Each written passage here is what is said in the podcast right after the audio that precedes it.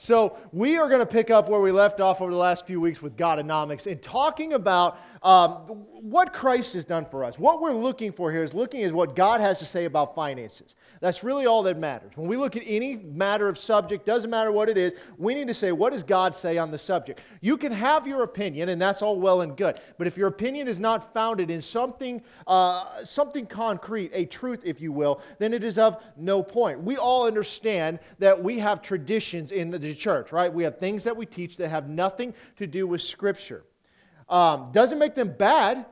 It's okay to have traditions, but you can't let traditions trump anything that, you, uh, that trumps what God has to say. And when we talk about the area of money, what we are taught when it comes to economics in our school systems today and over the last several years is the antithesis to the things of God.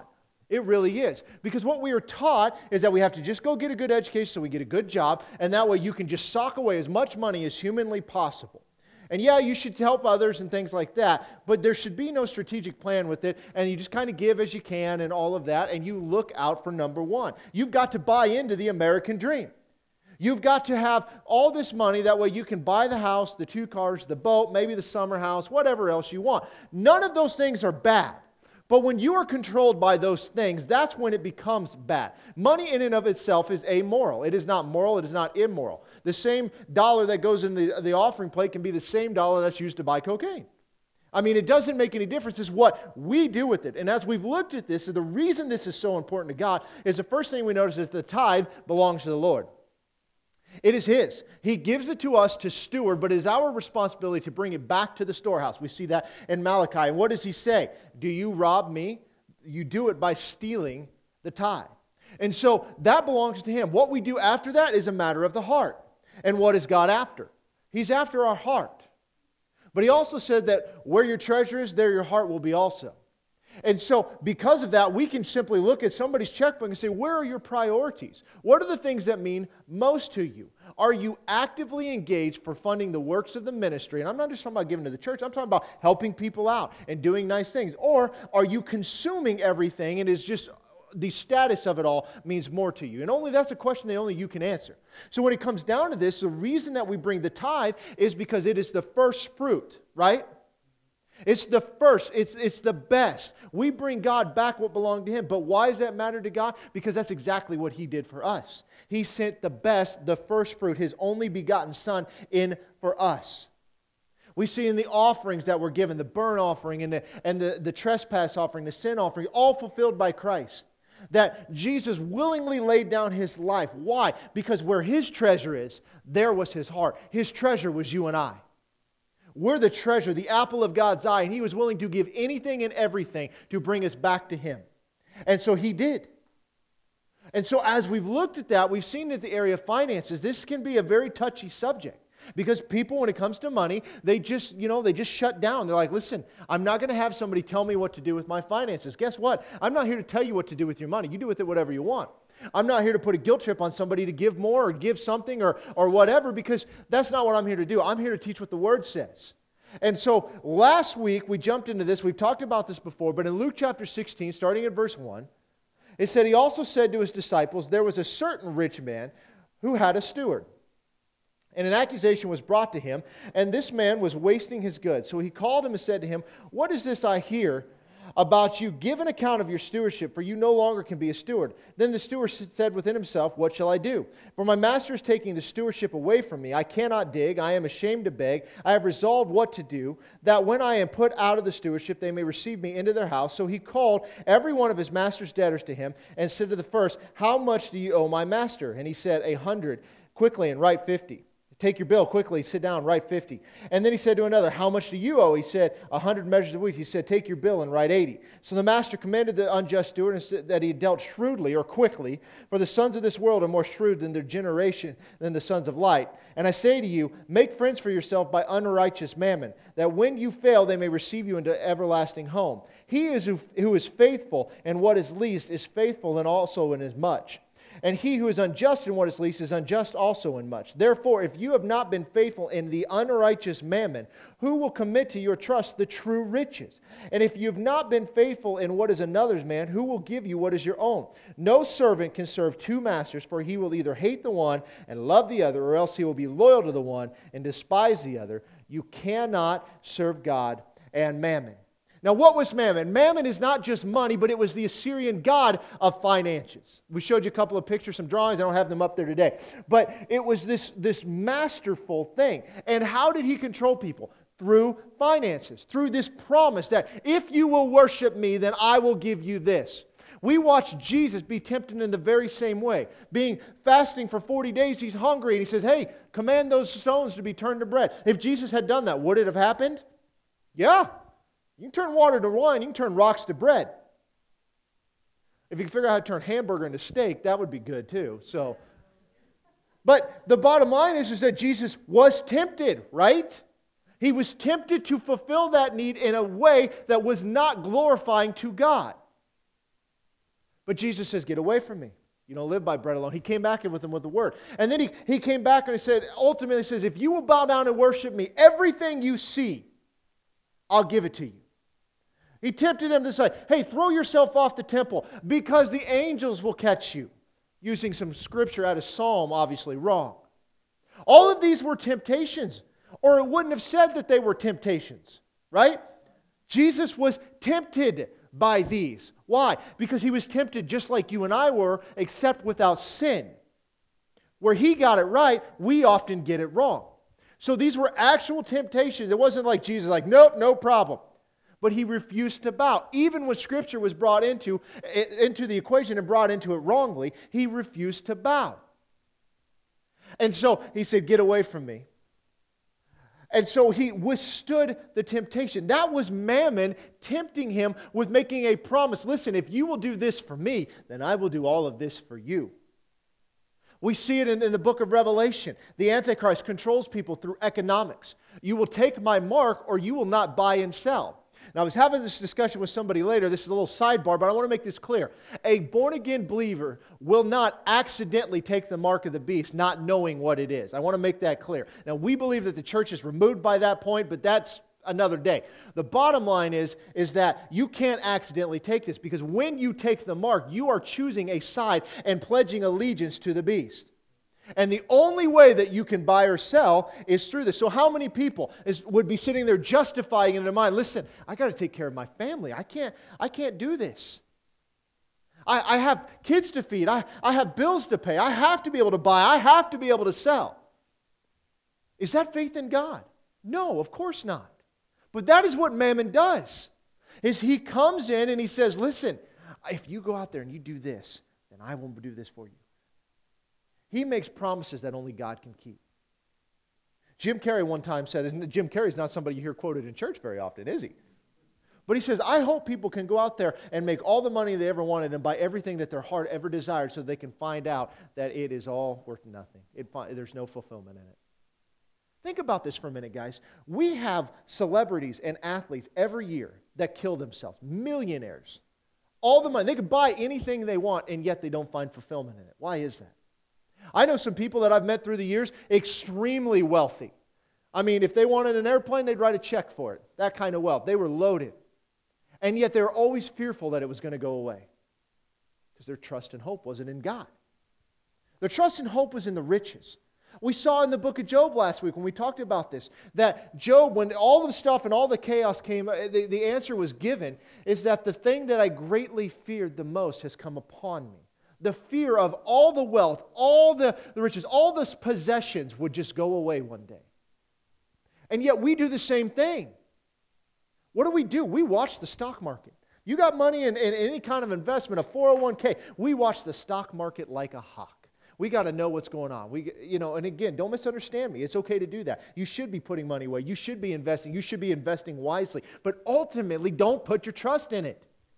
We put our trust in God. He is the one that meets our needs according to his riches and glory in his Son, Christ Jesus. But Mammon has another side. You see, he comes in and he tempts us. He tries to get us to worship him. And as Jesus said, it's one or the other. Because you cannot worship both. You'll either chase after the things of this world, or you'll chase after God and use the things of this world to spread the kingdom. But in Luke chapter 16, going on just past that, in verse 14, we see an example of this. In verse 14, it says, Now the Pharisees, who were lovers of money, also heard all these things, and they derided him.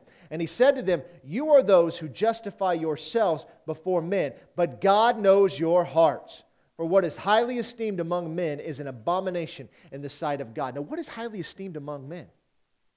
Status, fame, wealth. God doesn't care about any of that. if you read your Bible, it says the roads are paved with gold. He's not impressed with what you bring to the table. But what was it about these Pharisees? So understand this these Pharisees, the leaders of the Jewish people, the political and religious leaders, they were the teachers of the law. They would parade themselves around in fine clothing so people would see them.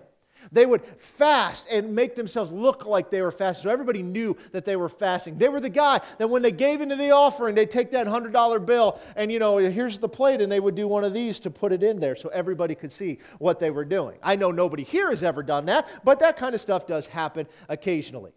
You see, they were lovers of money, not lovers of God. They were mocking the Messiah. The Messiah was calling them out because God knew their heart.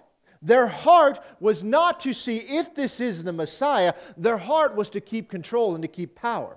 That's why they killed the Messiah. We've got to get rid of this Jesus figure. When Jesus was resurrected, that's why they bribed the guards, like, tell them you fell asleep and somebody came and stole the body. Because the only way that they would lose power is if this truly was the Messiah and he was here to establish their kingdom, his kingdom.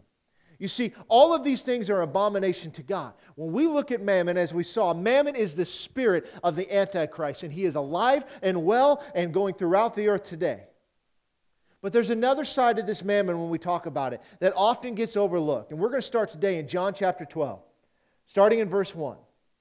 Then, six days before the Passover, Jesus came to Bethany, where Lazarus was, who had been dead, whom he had raised from the dead. But there there they made him a supper, and Martha served, but Lazarus was one of those who sat at the table with them.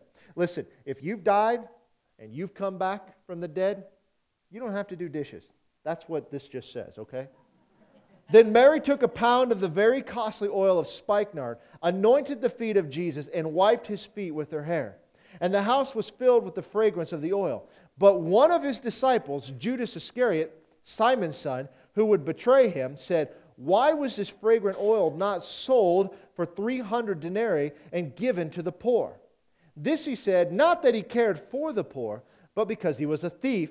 And he had the money box, and he used to take what was put in it. Now, we're going to break this down a little bit today. But when I read this, there's a couple of questions that always pop into my mind. As you guys know, I tend to overthink a lot of stuff. Number one, why did Mary give this gift and why was it so extravagant? Number two is why did this bother Judas so much? I mean, yeah, he's obviously he steals, but it's just one time. There was no shortage of funds for what Jesus was doing. You see, the giving here in this case revealed both of their hearts, right? Here you have the Messiah, whom she's recognized as such, gives this costly gift, anoints his feet. Here you have Judas that has nothing to do with this, but he is irritated that that money was not given to the ministry to help the poor, right? You see, their hearts are revealed in this. The enemy of generosity is selfishness. It's the exact opposite. You see both sides of the spectrum here, right? You see somebody who is extravagantly giving to the Messiah, and you have somebody who is extravagantly taking from the Messiah. And this happens all the time. Selfishness is never taught, but generosity is. Think back to your kids. You guys remember when you had little kids? I have them now. You know what I hear in my house all the time? Mine. All the time. Ask which one it is. Depends on the day. The first word out of a toddler's mouth typically is mine. It's mine, mine. They don't share. Why do we have to teach children to share, but we don't have to teach them not to share? Why is that? You ever thought about that? Think about, God, you have one cookie left and three children.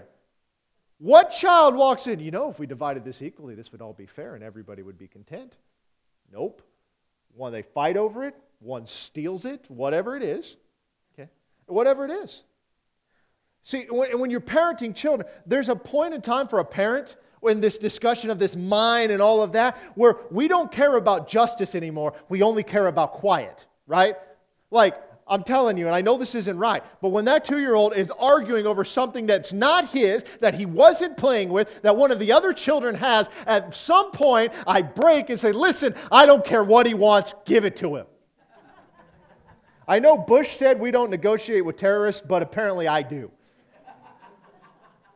I mean, and you listen, don't judge me. I know what you got. You all do it too, so don't even. I, I can sense this.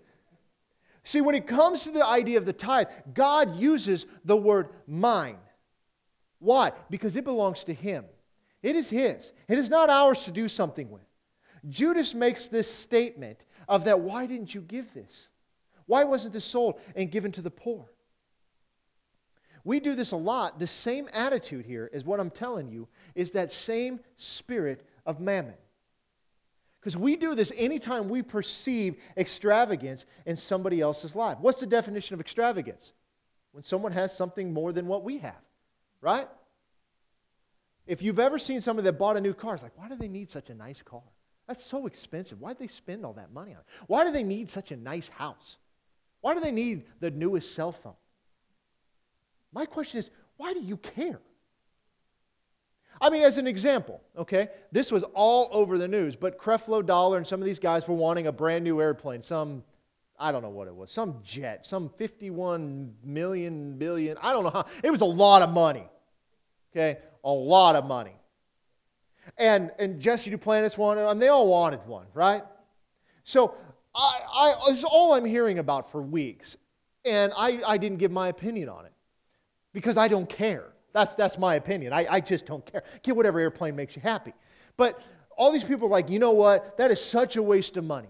They should be using that money for the ministry and giving to the poor and all of that. And all I can think about is Judas. It's all I can think about. Because here's what's going through my mind. Number one, if you don't support their ministry, what do you care for those that support it do with the money? If they want to give into this airplane, why do you care? Number one. Number two, if you do support this ministry and you have a real conscious problem with this airplane, don't support their ministry anymore. It's your decision to make, right? That's number two. Number three is the last time I checked, God could afford this airplane and taking care of the poor. I don't think he's hurting for funds. I know the stock market was down Friday, but Jesus is doing all right.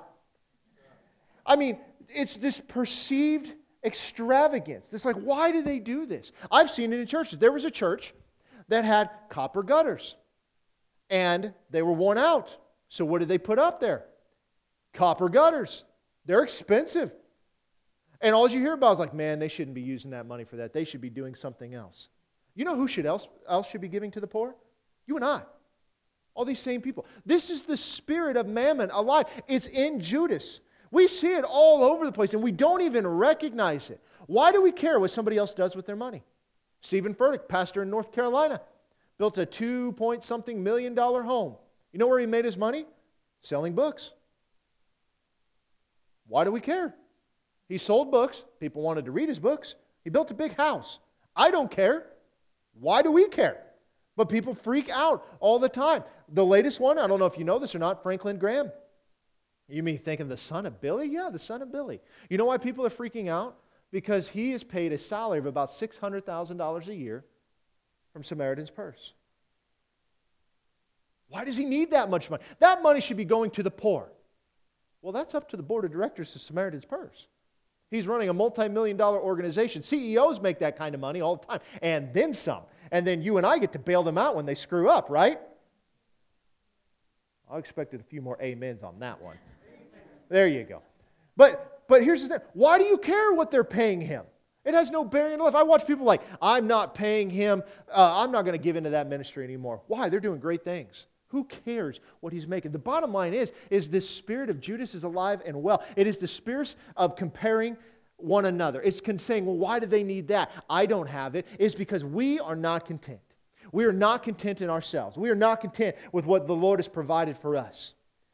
We are so concerned with extravagance, but yet we don't give faithfully out of our lesser means.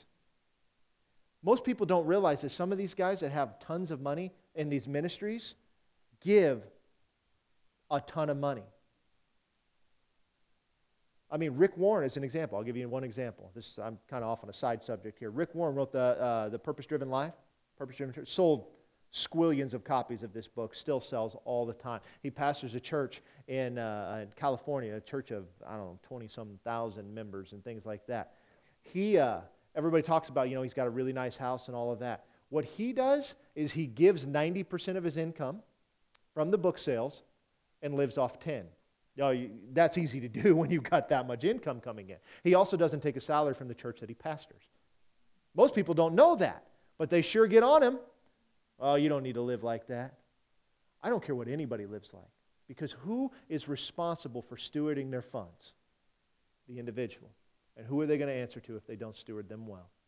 See, we go back to this unrighteous mammon. Oh, yeah, it's good. Build up for yourself friends with this unrighteous mammon because when you're destroyed, you're going to need them. You guys see what I'm saying? We do this all the time. Now, here's the question Did Jesus know about Judas? Who gave him the money box? Jesus did. There wasn't a committee, they didn't take a vote. Jesus, did he know that he was a thief? Yep, he sure did. And he chose him anyway. Remember, he went and picked the 12, handpicked them. There wasn't an application process. It wasn't American Idol where you text in your vote. It was none of that kind of stuff. It was simply who Jesus chose. Judas was a thief. The question is, are we? What does Malachi say? The thief steals from him is the one who doesn't give their tithes and their offering. Nobody would take money out of the offering plate as it passed around, right? I've seen people make change in the offering plate. That's awkward. But nobody would ever intentionally just go and like, well, I need 20 bucks for gas and just take it out there. There's not a person in this room that would ever do that. But do we steal from God by not giving our tithes? Would someone keep money in their account that belongs to God? That's the same thing in the eyes of God. Why? Because it is His that we bring that back to Him. But the Spirit of Mammon says, now listen, you don't have to tithe all. You know, you, you can't quite afford that yet. Uh, maybe you start with 2% or start with 5% or whatever. Is it ever based off what your income is? Never is. It's never how much you make. You see, it's this generosity that is the reason that we have what we have as far as it goes with our relationship with God. It's the extravagance of generosity as God. God's a generous God, and He gave an extravagant gift in His Son. When you put it down into dollars and cents, David, when he gave to the temple, you know how much money he gave uh, uh roughly?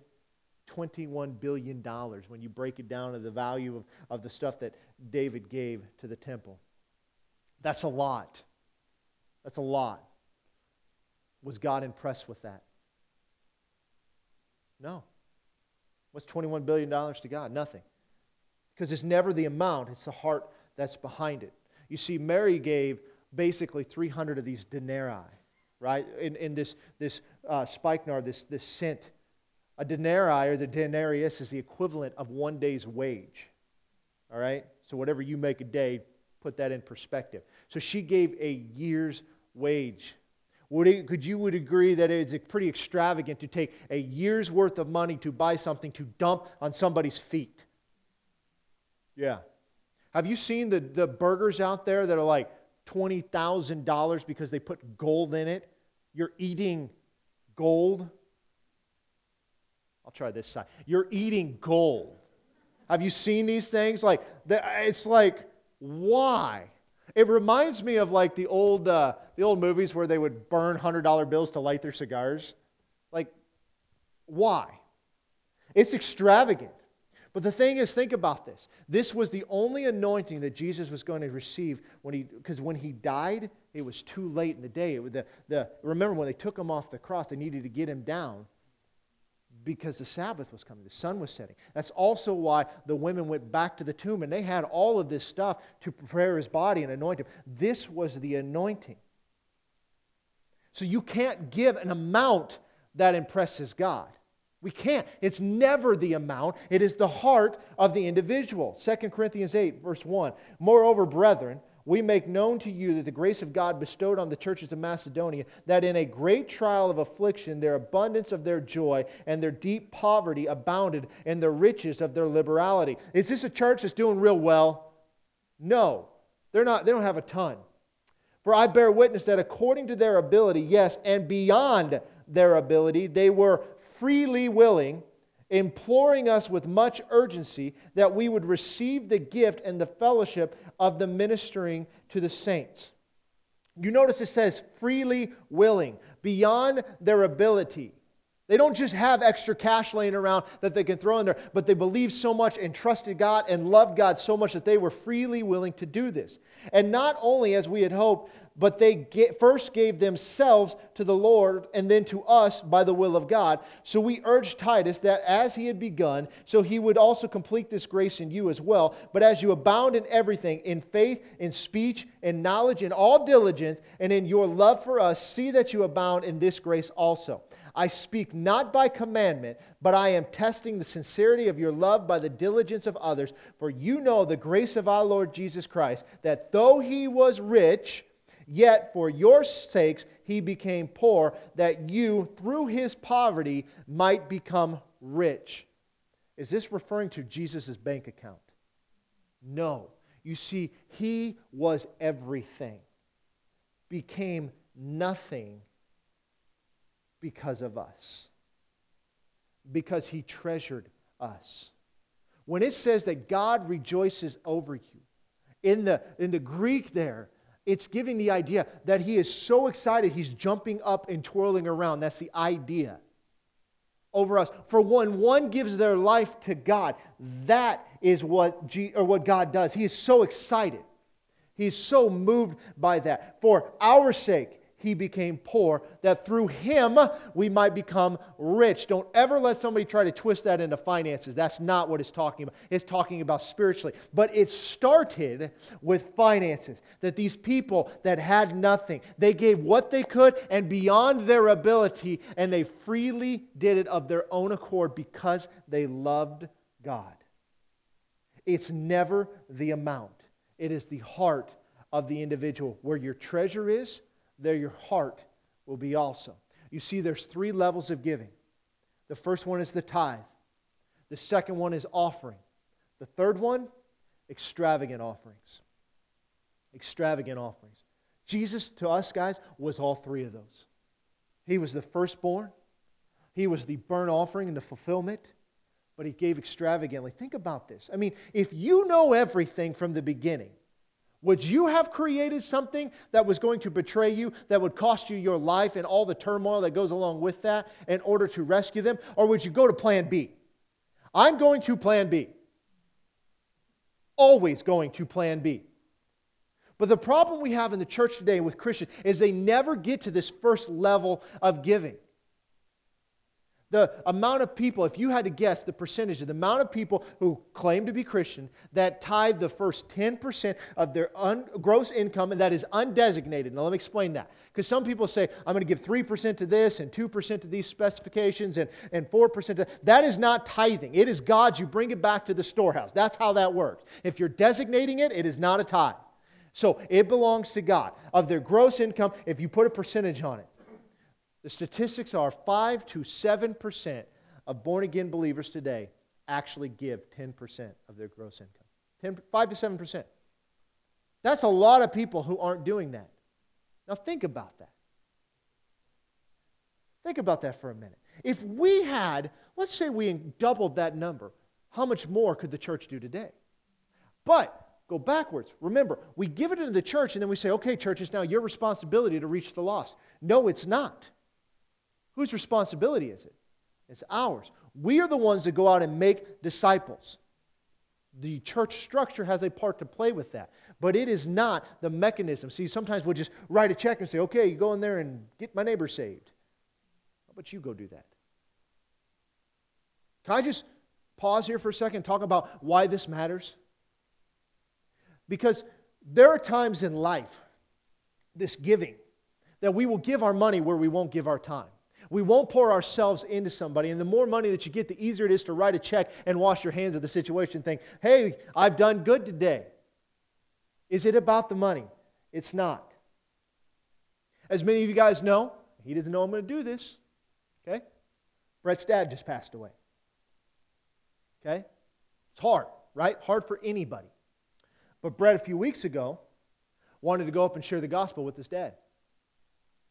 And so he and myself and Jared went with him, and he sat up there. he shared the gospel with his dad. He prayed with his dad. And we got to baptize his dad. And then his dad dumped the water on Brett after that, and that was kind of funny. but that was something where he knew this is my last chance. And it, Brett, it wasn't comfortable, was it? No. But he knew he had to do it. And so it meant so much. I was so darn proud of him that day because how many of us would have done the same thing? How many of us would have carved time out and said, okay, we got to go do this? See, this is the heart of what we do. I mean, I walked out that day and I'm like, that young man, he gets it. I was so proud of him, still proud of him. But he gets it. He took time to go do something that most of us wouldn't have the guts to go do. You see, this is it, guys. It's what can we do with this? What if we, we break the spirit of mammon over our lives and we don't allow him to control us anymore? And we quit chasing the things and we start chasing God, knowing that if we seek him first in his kingdom, all of these things will be added to us. What if we just started doing what the word says? What if we, what if we just started doing that? You see, if you ever get to the first level of giving and tithing, the second and third are easier. You know why? Because the tithing is what breaks the curse. Your 90% will have God's hand upon it and can do so much more. This principle, guys, has even gotten into the secular world recently. There's a guy that, I, that I've listened to before, I've read some of his books in the past, and uh, he was talking about this. He said, Now listen, I know this is a Christian thing, and he's like, and I don't, I don't claim to be Christian or anything like that. But he said, I budget in 10% of our, our income into giving to charities and stuff like that. And he said, and I can't explain it, but it seems since we've started doing this, our income has increased. Now, that sounds crazy, right? Is that what the world teaches us today? No, give away 10% of your money. You know what you hear from people that often start giving tithes? Like, why are you giving so much? That's a lot. So we see this extravagance and all of this stuff from God. But there's a third thing here it's this reward of generosity.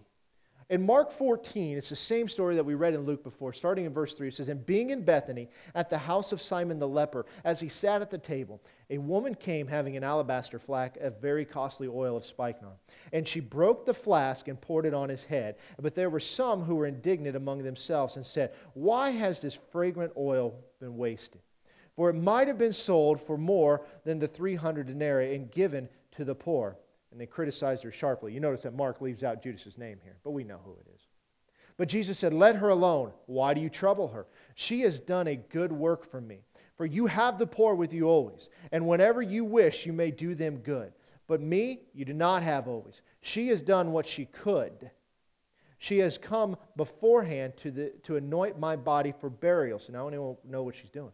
Surely I say to you, wherever this gospel is preached in the whole world, what this woman has done will also be told as a memorial to her. Now think about that. What was her reward? He said she did what she could. Her reward is part of it.